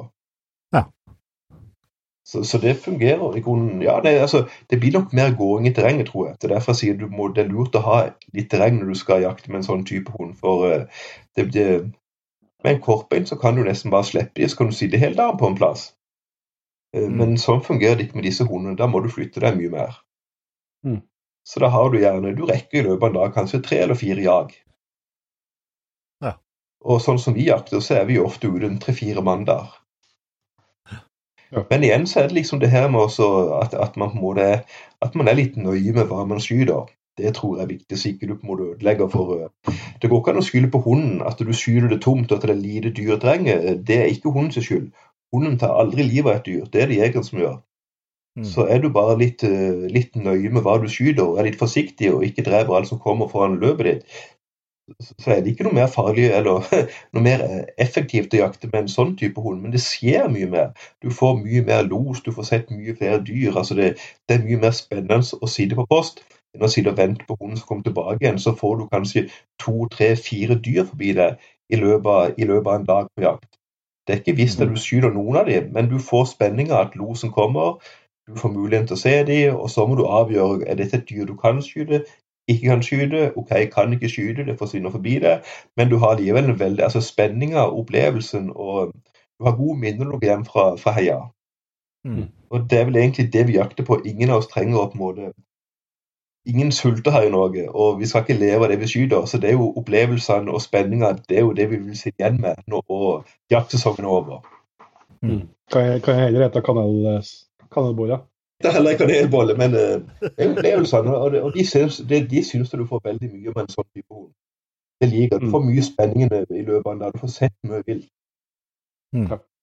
Det kan godt være at det blir at det er bare alderen eller hva det er for noe, men man blir liksom rastløs der og sitter og venter på noen. Det er i grunnen noe av det kjedeligste jeg gjør. hva, hvordan, hvordan er innjaginga og sånn, preginga av treninga? Hvordan har du lagt opp det på Det, tror jeg du, det gjør du omtrent på samme måte som du gjør med disse her eh, hundene. Det blir å sitte, å sitte mye i skogen, altså, gjerne i terreng som det ikke er noe særlig dyr i og bare latt de få lov til å på en måte jobbe selvstendig. Og, og, og du trener dem. Det er tålmodighet å sitte i skogen med dem. Mm. mm. Det er sånn. Men jeg har nok eh, de siste seks-syv hundene jeg har kjøpt, de har jeg kjøpt ferdig trent for Tyskland. Da får, da får, jeg de opp eh, når de er halvannet år. Så jeg venter Jeg bestilte for et halvannet år siden bestilte en ny hund, vakthund fra Tyskland. Den tok en, eh, den tok prøve nå her for uke siden. Ble prøvens beste hund. Med førstepris på alle momentene som er der. Og den skulle jeg vært ned og henta i Tyskland nå. Det er dessverre helt umulig, så den blir satt på fly opp på fredag uh, og kommer opp til, til Gardermoen ja. med fly. Så, så jeg, det, det finnes folk nede i Tyskland som er griseflinke på disse her med disse hundene her. og jeg har syntes det har vært eh, For meg så er det ikke noe must at jeg må trene de opp sjøl. Å få kjøpt opp en hund som er halvannet år, som det er bare begynner å bruke, det har jeg ingen problemer med å gjøre. Det syns jeg bare sparer meg for en hel haug med jobb. Mm. Så, så, det har jeg rett og slett gjort de siste åtte hundene jeg har kjøpt. har jeg kjøpt ferdig premiert fra Tyskland. Ja. Men er det noe sånn de, de går prøver med det, som, det er jaktprøver for støtende hunder i Tyskland, er, det noe lignende i, i Norge, eller?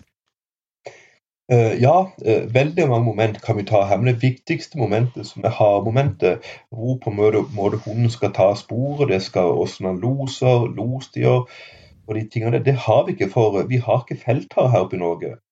Nei. Så når du har felthare, så blir du bare bedømt, altså hunden blir bedømt så lenge du kan se haren. Når du ser haren løpe, så skal du se hunden og tidlig han løser ut losen, og du skal se altså, spornøyaktigheten. At han på en måte følger der som haren har gått. Og kommer de inn i skogen, så slutter de å ta tida. For da kan du ikke se hvordan hunden jobber lenger. Men jaktprøven vi har oppe i Norge, så har du jo søket, det får du trent. Du får eh, sjekka eh, skuddet, får du sjekka. Eh, du får sjekka altså apport, at de går i vann. Så mestedelen av prøvene kan du gjøre. Så vi har jaktprøver her oppe i Norge også, men da har du ikke med den biten hvor de på en måte hare. Og da blir det jo egentlig bitte grann verdiløst. For på det havmomentet så er det fire momenter du dømmer. -hmm. Så da må du til Sverige og ta den. Og hvis du først må gå til Sverige, så kan du skal ta hele prøven da, tenker jeg. Uh, vi har også jaktprøver i Norge her oppe, men vi mangler haremomentet. Og haremomentet er på en måte en av de viktigste momentene, for da dømmer du Det er fire forskjellige øh, ting de ser på. Det er kan du si, når hunden løser ut øh, når han begynner på dosen, og det er hundejaktighet, og det er hvor, hvor, lenge han holder på, og så er det måten han arbeider på. Så det er, som det er fire viktige ting som du på en måte dømmer eh, på, på, den, på, det harde momentet der. Ja. Så det er litt dumt at ikke vi har felter her oppe. Eh, så da må du Jeg vil egentlig De fleste som har kjøpt hunder for meg, de drar ned til, til Sverige og tar prøven der nede. For da kan du ta en, en prøve sånn som man skal være, med hardmomenter også. Ja. Men, men, både i Tyskland og, og Sverige så er det, er det kun jaktprøver på, på felthare? Ja, kun felthare, for du er nødt til å se haren da. Ja. Og så har du åpenklassprøven. Det er jo litt mer, Da er det en del av port som er inne i bildet, både i land og til vanns. Uh, og så har du eh, GP, altså, eller eliteprøven der borte. Da har du uh, Den over to dager, så det er litt kult. Da skal du, Den ene dagen er det veldig mye bort, og neste dag så er det veldig mye i skogen hvor du på en måte finner dyr, og de loser. Uh, du skal blåse de av losen. Det er veldig mange momenter på, på akkurat denne prøven nede i Tyskland, på eliteprøven. da. Mm. Så jeg har vel kjøpt opp fire hunder som har tatt sånne eliteprøve der nede. Og det er jo helt fantastisk hvordan du kan stå og blåse de av når de kommer i full los. Så blåser du fløyta to ganger, så er det dekk, og så blåser du fløyta én gang, så kommer de rett inn til deg. Jeg er helt imponert hvordan de får det ned. Men det, det er noen tryllekunstnere nede i Tyskland med hunder. Veldig, veldig flinke. Veldig, veldig flinke folk. Du snakker litt ettersøk, eh, og, og, så det går jo veldig mye ettersøk og har forskjellige eh, de forskjellige hundene som du bruker. Kan du eh, kanskje, kanskje du skal starte med at du kan ha sagt litt om det her viltsporhundene som du har nå, og det du, det du har hatt der, erfaringer med dem? Ja, det, det som jeg liker med de viltsporhundene, det er jo at de har jo en god egenskap til å på en måte velge det dyr som er skada. Og du kan holde, om det er 24 timer gammelt, så går det hele De tar sporene veldig, veldig fint.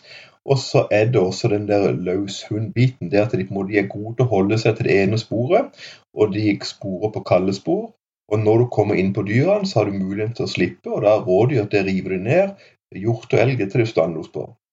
Og jeg tror skal du på en måte ha en I Norge så er det jo, i Sverige så er det jo mye mer eh, det at de har eh, De går gjerne med dobbeltekvipasje. Enten så går det en bak dem med en slepphund, eller så går de sjøl med en sporhund, og så har de i beltet en forster eller en elghund eller jamthund som måte kan, kan stille de.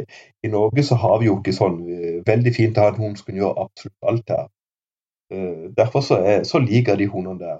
Eh, Grunnen til at jeg bytta til en Forster, det er jo det at jeg ser jo Det er nok i hvert fall 80 av de ettersøkerne som vi gjør her nede, så er det hunder Eller det, det er mest på rådyr. Jeg har drevet på som sagt i mange år med, med hanoveransk villsporhund og bayersk villsporhund, men eh, nå vil jeg prøve en forestå for eh, eh, de tror jeg nok er, de er større og de er kraftigere, og de har mer villskaphet til å rive ned. En hanoveraner er nok bedre på hjort og elg, for de er bedre til å stille viltet Ja. enn, å, enn å rive ned. Så derfor, så, med så mye rådyrettersøk som vi gjør, og med påkjørsler, enten så ligger de døde i veikanten, eller så er det gjerne et bein som er gående på dem. Eh, Og da er det veldig fint det å kunne slippe en hund som kan drive det ned og ta livet av dem. Veldig kjapt og effektivt. Ja. Mm. Så derfor så, så bytter jeg rett og slett til, til en Forster som jeg har brukt i et halvt års tid nå. Veldig, veldig Ja. fornøyd med det. Men jeg har Trener bestilt du- trener du den sjøl, eller kjøpte den jo ferdig? Nei, jeg- alle mine ettersøkshunder de trener jeg sjøl. Ja. Det gjør jeg. De til- trener jeg sjøl. Men eh, de har jaktfugler som vaktelhunder, det, de syns det er greit å kjøpe ferdig. Men eh, de andre her, de, de begynner jeg fra bunnen av der og har trent opp. Jeg tror jeg har 15 hunder som jeg har trent opp til godkjent ettersøkshund. Ja. Og sådde vel i viltnemnda totalt i over 20 år, tror jeg. Så det viltnemnda. Hvordan eh, trener du fram en Forster til å bli en, en knakende god ettersøkshund? Nei, jeg, jeg bruker egentlig veldig lite blod. Jeg bruker klausko. jeg. Mm. Jeg bruker veldig mye klausko, og så går jeg mye på, på asfalt på de, og, og så liker jeg bare å komme opp i timer, så du kan få 12 timer, 24 timer gamle spor. Og så har jeg Furulund rett ved siden av meg, hvor jeg har en god stamme med 12-15 rådyr som går, og der legger jeg mye spor. Der som jeg vet at rådyrene også går. Sånn at jeg på en måte får trent dem til hva som er riktig, og hva som ikke er riktig. Ja, ja. Og, og, og helt når jeg begynner å ta begynne med, så tar jeg og legger eh, legger gjerne et hjortespor, og så tar jeg et rådyrskinn som merker jeg midt i sporet. Så trekker jeg et rådyrskinn over der som jeg har lagt med hjorteklauer. Eh, Og de første gangene så vil jo hunden gå etter det, for da går jeg en halvtimes tid før jeg skal ut og gå de klausporene, som gjerne er 24 timer gammelt. Så trekker jeg et rådyrskinn tvers over eh, sporet som jeg har lagt. Så da, jo, da vet jeg jo til å begynne med, så vil hunden ta det sporet som er varmest og som er enklest å følge. Eh, Og, da er det bare å få korrigert de veldig kjapt på det greia. Så er det en to-tre ganger, så gjør det, så rører det ikke det mer. Så til å begynne med så må jeg legge kontrollerte feller for hunden, for så på en måte ikke få han til å gå på de sporene der. Og følge de gamle sporene. Og så er det, også Før så var jeg, da tok det mye lengre tid før jeg på en måte slapp hunden.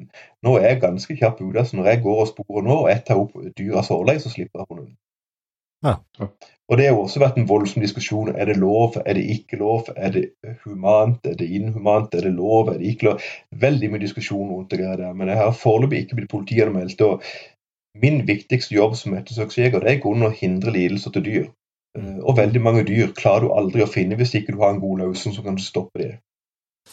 Nei, og så er jo noe med situasjonene der, der man eh, Hvis man da altså hvis, eh, Ja, hvis du har brukt en viltsporhund ja, som har stilt som har eller en annen rase som på en måte har stilt i los, da, så er jo ikke alle plassene det er mørkt og kanskje tett bebyggelse, så det er ikke alle plassene det er like artig å skjøte, eller? Nei, det er også en ting, men det er heller ikke noe artig når forsteren står og biter halsen kan du si, og, foran fru Olgas hus. Du har Nei. også der en sånn forklaringsproblem der, og, og det er jo også en ting man er litt redd for. for det, at det er klart det er jo, Når man går ut kan du si, og gjør ettersøk, så skal det jo være og, altså Det er mye folk. Det er unger, det er gamle tante Olga, det er, det er mange folk som ser det. Så jeg liker jo aller helst å, å rett og slett gå og spore så jeg kommer ut forbi disse her eh, tettbygd strøkene, så går jeg sporer. Og når vi er på vei inn i heia, så slipper jeg.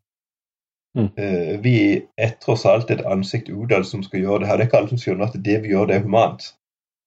Eh, noen som står og ser en forster som tar livet av et rådyr, så vil de synes det ser fælt ut. Men jeg er ikke i tvil. Å løpe rundt på tre bein og klare seg, og reven tar og spiser det opp halvlevende der, da er det bedre heller at den foreslått rett og slett gjør slutt på det veldig fort. Det er, Mhm. det er veldig humant. En hund som gjør det, er riktig, det er veldig, det er veldig effektivt. Men der er også vaktelhunden utrolig fin. altså Jeg har hatt Og de også mye til, til de tingene. Men det går litt seinere med de.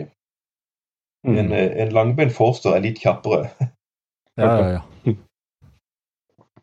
Men eh, hva, når du da liksom har mange forskjellige hunder godkjent, eh, bruker du dem liksom på, på tur, eller er, eh, er det forskjellige situasjoner du, du prioriterer mellom de hundene du har sjøl? Ja, det er det. Jeg prøver jo si, å bruke villsporhundene. De bruker jeg helst bare til elg og hjort. Og så forsteren eller vaktelhund, de bruker jeg på rådyr. Ja. De sier jo det, og det må jeg være litt enig i, også en hund som på en måte har fått, fått sansen for det her, så ta ned og rive ned et rådyr. Altså, jeg tror eh, rådyr det er omtrent som sukker i nesa på hunden. Det er veldig fort gjort hvis du går på gamle hjortespor, elgspor, og det kommer et rådyr og krysser de, så er det veldig fort gjort for hunden din å gå på de. Derfor så tror jeg det er bra å ikke bruke de hundene til rådyr. Ha hunder som du bare bruker til hjort og til elg. Mm. Så du ikke trigger de på de rådyrene, for det er veldig fort gjort å så gå over. Og, og kommer du ned på kontinentet, så gjør de ikke ettersøk med hanoveraneren på disse her rådyrene. De vil ikke ha det.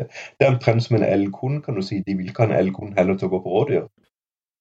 Nei. Så sånn er de også litt enere. Mm. Men jeg har veldig sans for å spesialisere og bruke hunder kun til ettersøk. Da tror jeg du får hunder som er mye, mye bedre. Og Den diskusjonen har man jo hatt mange ganger, men det er jo egentlig i mitt hode veldig veldig enkelt. Altså En snekker som snekker hus hver eneste dag, eh, og jeg som er baker Det er klart, jeg er en snekker som snekrer hus hver dag, er mye bedre å snekre enn meg som er baker. Og sånn vil jeg si det er også med en hund. Eh, En hund som bare blir brukt til ettersøk, vil naturligvis også bli bedre til å følge det skada dyret når det er det eneste den gjør. Mens en hund som 90% av livet sitt bare løper rundt og jager rådyr og jager alt type vilt han finner, jeg tror den vil bli mye flinkere til å jage vilt og ikke så flink til å følge et spor over mange mange timer. Mm. Det er i hvert fall min tanke på det der på ettersøk. Heller trene opp å ha en hund som bare blir brukt til ettersøk. Det er i hvert fall, i hvert fall på et generelt nivå. Som vi var inne på tidligere, så finnes det jo store individuelle forskjeller. Så at noen hunder takler det, det tror jeg. Men at på et generelt eh, nivå så tror jeg mm, det er veldig overraskende hvis det ikke er sånn. da. Ja, nei, Jeg har veldig tro på at eh, hunder som er brukt til én ting, blir nødvendigvis mye bedre enn hunder som er brukt til, til veldig mange ting. Jeg tror det er mye fortere for at de hopper over på friske dyr. Mm. Og jeg ser bare nå sånn som du får svære flokker med åtte-ni hjort her nede, og du skyter på en av de, og de løper av sted. Det er klart det er en vanskelig oppgave, selv for de hunder som bare gjør ettersøk, og så klarer å- skille ut det ene dyr som er skada.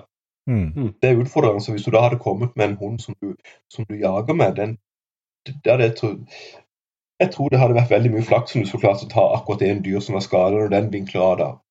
Men selvfølgelig, som du sier, det finnes nok også hunder som, som også vil klare det. Det, det, det, det gjør det nok, det.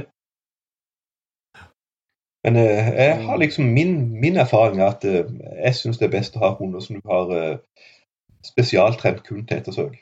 Ja. Mm. Det er i hvert fall måten jeg gjør det på. Og så må du ha hunder som kan på en måte løse oppgavene, enten at de kan stille det i los, eller at de på en måte kan rive ned dyrene. Det syns Altså- jeg er så liksom Ja. Altså, det, er- det er viltsporhundene som du, som du eh, har, har mye erfaring med. Hva, er det liksom noen markerte forskjeller på dem, eh, sånn som bayersk og hannoveransk villsporhund? Er det noen egenskaper som er ulike på dem, eller er de ganske like? Ja, det som jeg vil si, altså det, Når jeg kjøper hunder nå, så kjøper jeg fra Tyskland, jeg kjøper fra Serbia, jeg kjøper fra Bosnia. Jeg går ned der hvor folk er jeg kaller det mer eller mindre profesjonelle ettersøksjegere. Det er nok ikke å stikke under stol veldig mange som får tak i disse hundene i Norge eller i Sverige.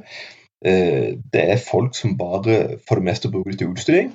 Eh, og du kan si når du får tre-fire generasjoner med kjempeflinke blodsporhunder og kjempeflinke, eh, kjempefine hunder som har gjort det veldig bra på utstilling Du mister en del av disse her losegenskapene og da kan du like godt gå med en dags, hvis ikke disse hundene her som på en måte er lagd for å skulle gjøre et ordentlig ettersøk og stille eller rive ned. Hvis du mister den egenskapen hos en villsporhund, så er jo på en måte hunden ødelagt, i mine øyne. Ja. Og derfor så er jeg så, så Jeg ser for mye uh, dårlig oppdrett. Altså, veldig mange i Norge får gjort altfor lite ettersøk til å ha en sånn type hund. Du bør ha mellom i hvert fall 60 og kanskje 100 ettersøk for å ha en, ha en villsporhund, hvis ikke er det altfor lite arbeid for han. Ja, ja. Min erfaring er også disse hundene her, en hanoveraner eller en bayer, de blir ikke noe bedre enn hvilken som helst annen hund hvis ikke de får en hel haug med ettersøk. Nei, de må nødt til å gjøre mye ettersøk, hvis ikke så, så blir de ikke gode. Ja. Uh, sånn at, uh, så er min erfaring er ned på kontinentet og på en måte få tak i hunder der nede uh, gjennom foreldre, besteforeldre, oldeforeldre, hvor alle sammen gjør ettersøk. De stiller villsvin, de river rådyr.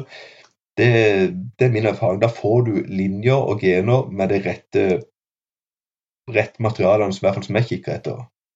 Mm.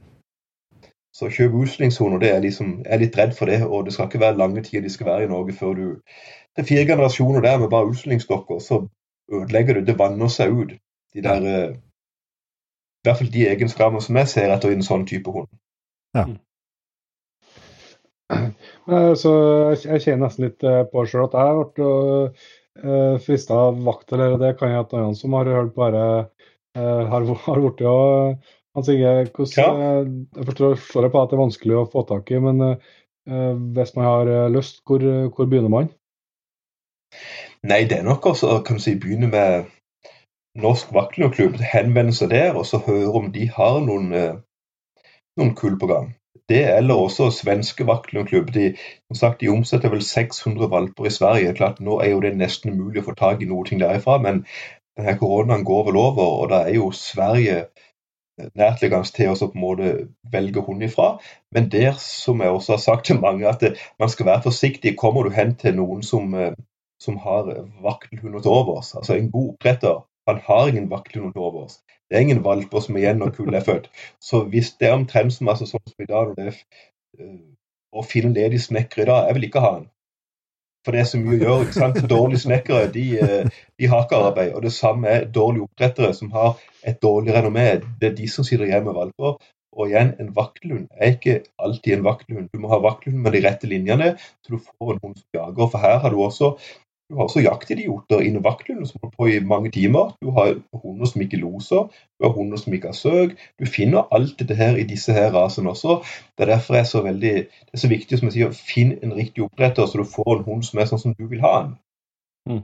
Hvis ikke så kan du fort få en vaktlund. De hadde to valper igjen, og de var tolv uker gamle.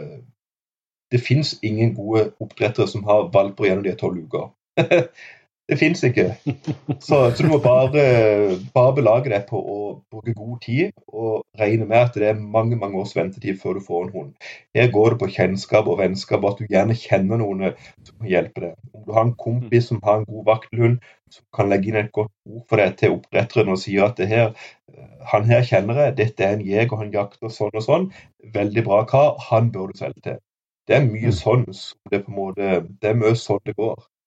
Mm. for å få tak i en hund. Men det er kjempevanskelig. Det må man bare være, være veldig beredt på. Jeg tror nesten det kan være lettere å få audiens hos kongen enn å få kjøpt vaktelhund til tider.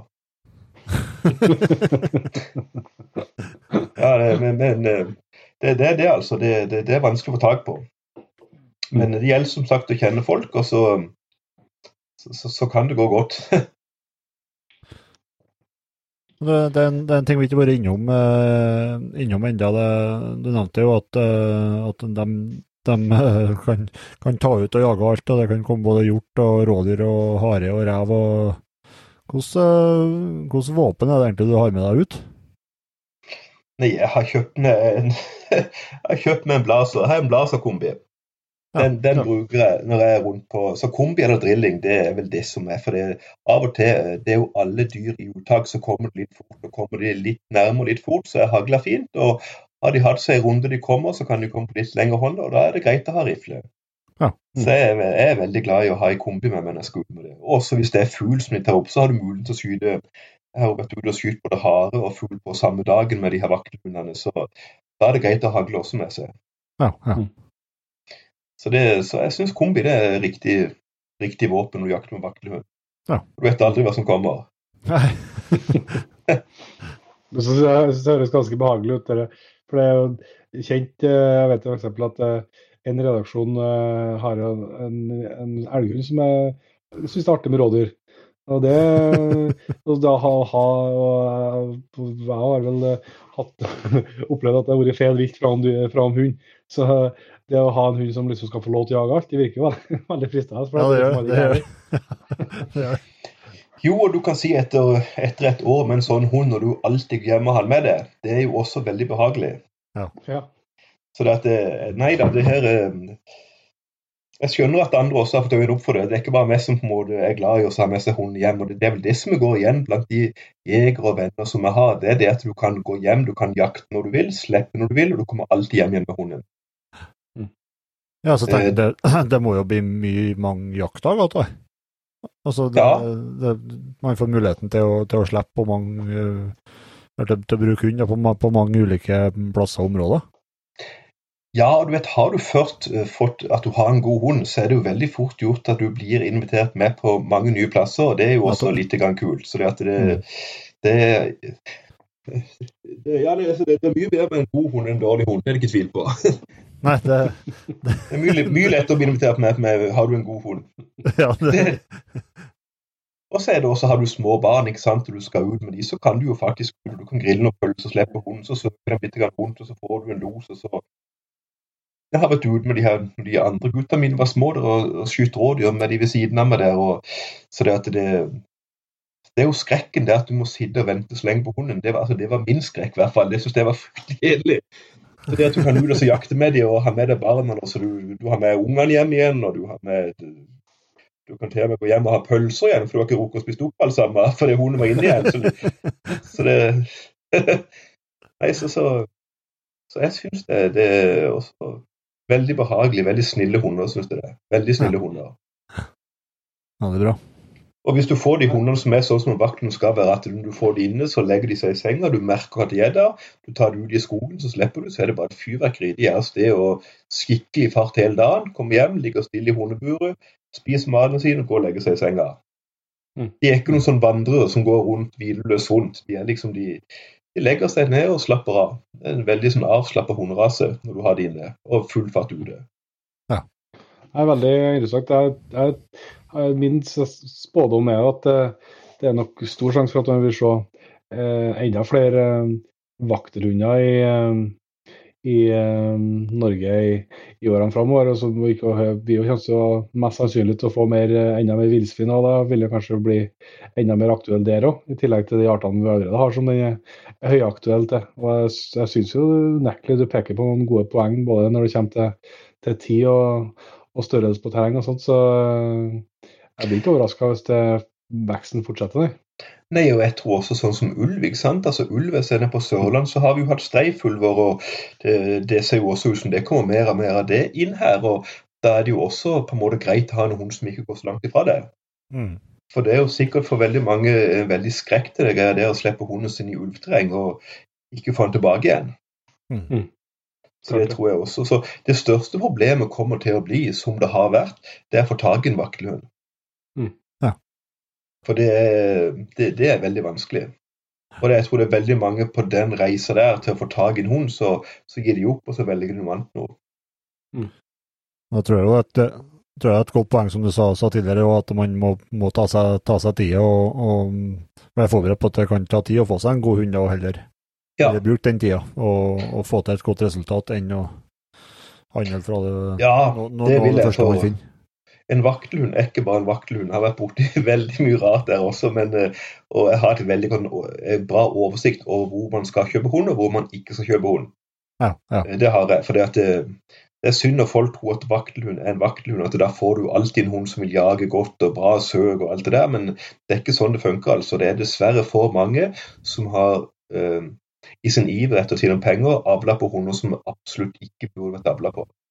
Mm. Mm. Mm. Og da får, du, da får du noen generasjoner med litt dårlige hunder. Men det er jo sånn det er egentlig med alt som er av Alle hunder som blir populære veldig fort, så har du det problemet her. Det er kjent tematikk, ja. Ja, det er det. Og jeg vil anbefale folk å bruke tida veldig godt og leide, og spørre erfarne fjellfolk når de på en måte lurer på hvor de skal kjøpe ifra. Mm. Det tror jeg må være min anbefaling. Veldig bra. Du, Hans Inge, vi har um, alltid noen sånne faste spørsmål som vi bruker å runde av episodene våre med. Når vi har med gode gjester. Og det kan jo selvsagt ikke, eh, kan jo ikke slippe den muligheten når vi er helt nede på Sørlandet. Nei, Og da er det første spørsmålet der, det er hva som er din største jaktdrøm? det er veldig, veldig enkelt. Altså, drømmen er akkurat det som jeg gjør nå. Det er rett og slett gå ut i heia alene eh, med vaktelhunden og ha noen fantastiske drev og få skutt et par dyr for den. Da er jeg superfornøyd. Jeg har ingen store drømmer å reise verken til Afrika eller til andre eksotiske land. Det er rett og slett eh, være på Sørlandet, eh, akkurat kommet litt ny snø, ha med seg hunden ut. Gjerne på en mandag, tirsdag, onsdag hvor ikke det er andre folk som er ute. Og da koser jeg meg. altså å Gå ut med egne hunder og jakte med dem, det er det beste som fins. Fins ikke noe bedre. Da koser jeg meg. Og andre kan du si, det er også kan si, de beste opplevelsene man har. Jeg syns ting blir så mye sterkere hvis man er alene ute. Det er du som er ute, du er ute med hunden. Du har litt nysnø, du har litt sporsnø. Du slipper hunden, du får ut noe los, og du ser dyrene av og til. Og så får du skutt det liksom helt til slutt. Da har du den der pulsen går opp, og du får skutt, og du setter det ned, og du brenner et bål etterpå, og liksom bare fram med kaffen, settes ned, og at opplevelsen bare spinner i hodet på deg etterpå. Det fins ikke noe bedre. Så fort du har trykket avtrekkeren, eh, så vil du bare oppleve det samme en gang til. Fort. Ja. du vil ha mye, mye mer av det. Jeg synes det da, da har vi det godt, altså.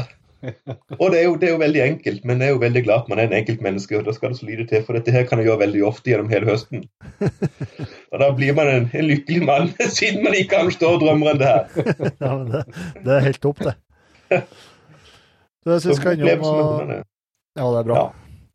Eh, jeg skal innom, Vi var jo innom eh, kombin her, men hvis det er noe annet utstyr som du, som du bruker mye, eller som du uh, er, er godt fornøyd med, det noe du spesielt du vil trekke fram der? Nei, jeg er jo veldig, altså Optikk er size, det er jeg veldig godt fornøyd med. Det fungerer fint. og Jeg kjøpte meg en, en ny blazer rifle her, seks og en halv her, kjøpte jeg i høst og fikk skutt et par hjort med den. Uh, også veldig godt fornøyd med den, men jeg merker det er stort sett eh, det er kombien jeg har med meg når jeg skal rundt, men eh, det hender jo av og til jeg sitter på post, og da syns jeg det kan være greit med, med, med god rifle også. Så har jeg en god håndkikker og så en size der som jeg, som jeg er veldig godt fornøyd med. Veldig bra. Og så eh, har det jo kommet mye både hund- og jakttips for så vidt allerede, Hans Inge. Men hvis du skal trekke fram det du syns sjøl er et beste jakttips, da. Hva ender du på det? Beste jaktsist. Det er å være- kvitte seg med de her biglene og drevene og få deg en skikkelig god vakthund og gud og ha det gøy i, i heia og ha med deg bikkje hjem igjen og kose deg. Da vil du se hva god jakt er for noe. Det må være det beste tipset man kan komme med. Da har jeg glede veldig mange, og ikke minst veldig mange koner har man glede også, da, med at mannen faktisk kommer hjem igjen og ikke sitter og venter på hunden sin. Det må være bra. Ja, det, er, det, det, det er stor takhøyde her, så det I fare for å trøkke noen på T-en. Så, så jeg får håpe at det er veldig mange damer som hører denne podkasten her, og på en måte ser fins en sånn hund som det, at du faktisk kan komme, rekke å komme hjem til fredagstacoen. Ja. Fins sånn type hund? Jeg tror du måtte bare sitte og vente hele tida. Det hender jo hender ganske godt å sitte i bilen alene og bare slappe av og vente på hunden. Jo, den ser jeg. Det... Nei, den ser jeg ikke. Den ser jeg ikke. Ja, det kommer an på. Det kommer an på. Er, er du småbarnsfar, så kan det kanskje være greit å drøye til klokka er halv åtte, så du slipper legginga. Men det skjer ikke hvis du har vakthund. Da har du gjemt legginga. I god tid før legginga. Det er veldig, veldig bra. Og så ønsker vi alltid å prøve å runde av med ei jakthistorie eller to, Hans Inge. Og der, eh, med alle dine feltdager både på jakt og ettersøk, så vil jeg jo tro at du, det finnes ei historie der. Ja, jeg har, jeg har mange historier, så jeg er jo sånn usikker på hva man skal, skal trekke fram for noe der. Men det er klart man har jo Jeg tror nok mange av de sterkeste kan si, opplevelsene som har, det er nok de ettersøker man går, eh, hvor man har vært gjerne ute på hjort, eh, som er litt vanskelig, for det har vært mange dyr i følge. Det har vært eh, gjerne én og to ekvipasjer før det som har vært ute der og, og måtte gi opp. Og du kommer ut gjerne som tredje ekvipasje og får nøsta opp det her. Og, og går og, og sporer og klarer for, å få felt det dyret der som er skada. Det, det syns jeg er veldig ja, det, det, det er nok det er enda sterkere enn en jakt, syns jeg. Det å klare å finne de dyrene som på en måte er påskutt. Mm. Det syns jeg er veldig er veldig, veldig veldig bra. Det har jeg mange, mange eksempler på hvor man har vært ute og funnet dyr etter andre og gitt seg. Det, det er veldig kult. Hva, når du sier gitt seg, hva tror du, hva tror, er det hundematerialet som gjør at du har greid å løste opp? da? Ja, altså du, du uten hund, men det er klart det er en kombinasjon. Man er helt avhengig av nesa på hunden.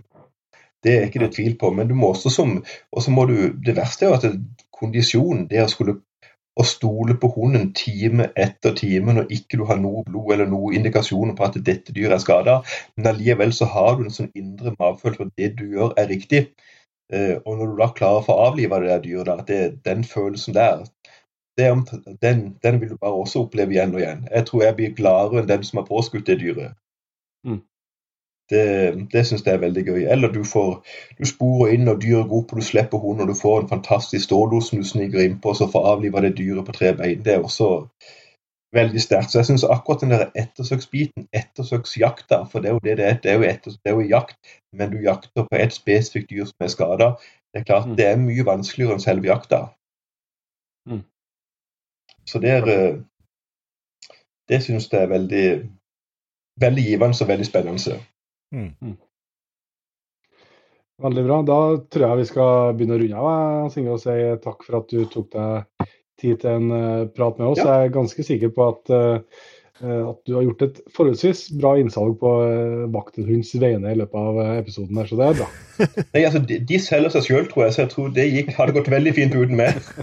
Men jeg syns det er gøy at folk kan få litt sånn eh, At man kan prate litt om de her støtende hundene også, det er vaktelhunder. At vi kan eh, Mm. fremme de bitte grann. For, spesielt i forhold til alle de som er negative, så har jeg lyst liksom det her med at det Ja, skal du si at det, at det, det er en veldig human måte å jakte på, med en redda, Med en vaktelhund.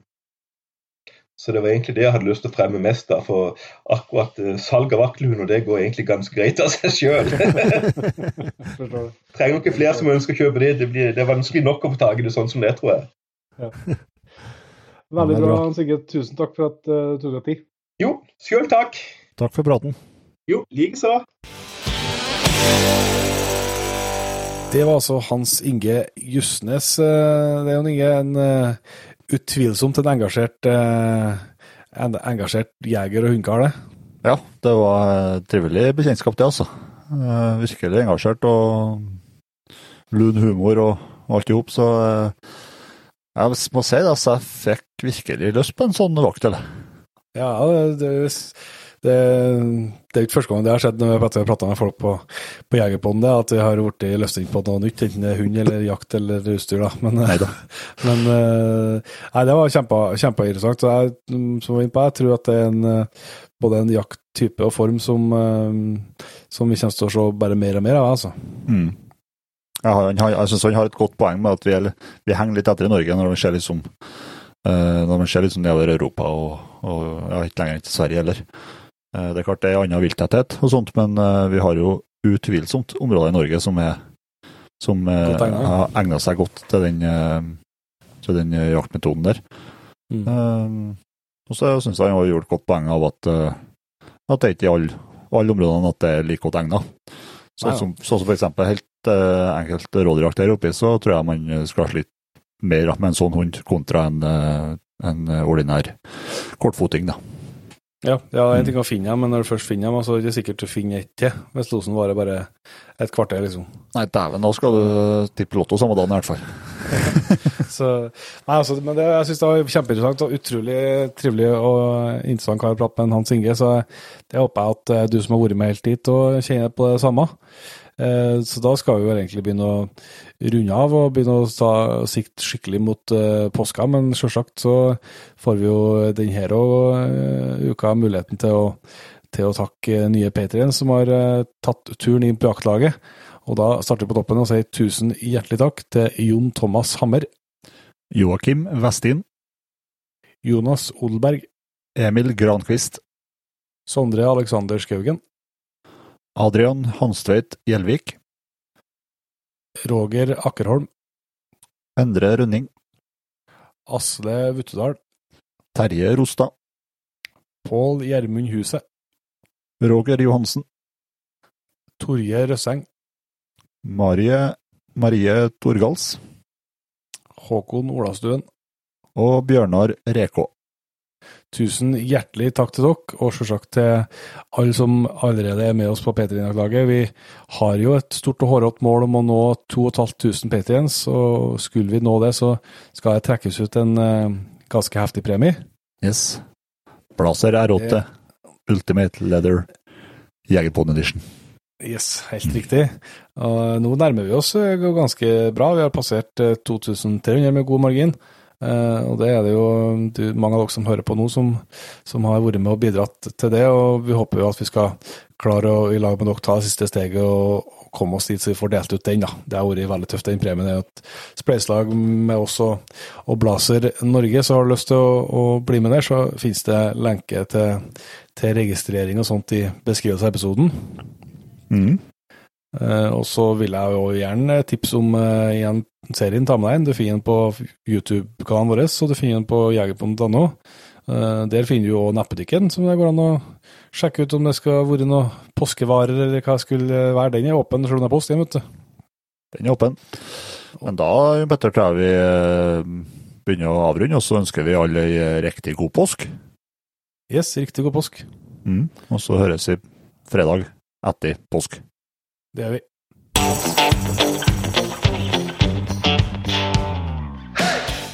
Tusen hjertelig takk for at du valgte å bruke litt av tida di på Jegerpodden. Sjekk ut jegerpodden.no eller din favoritt-podkastspiller for enda mer innhold og flere episoder. Følg også Jegerpodden på Facebook og Instagram, og ikke minst, husk å fortelle alle gode venner, familie og tilfeldige forbipasserende om Jegerpodden, sånn at vi får spredd det glade budskap videre. Vi høres.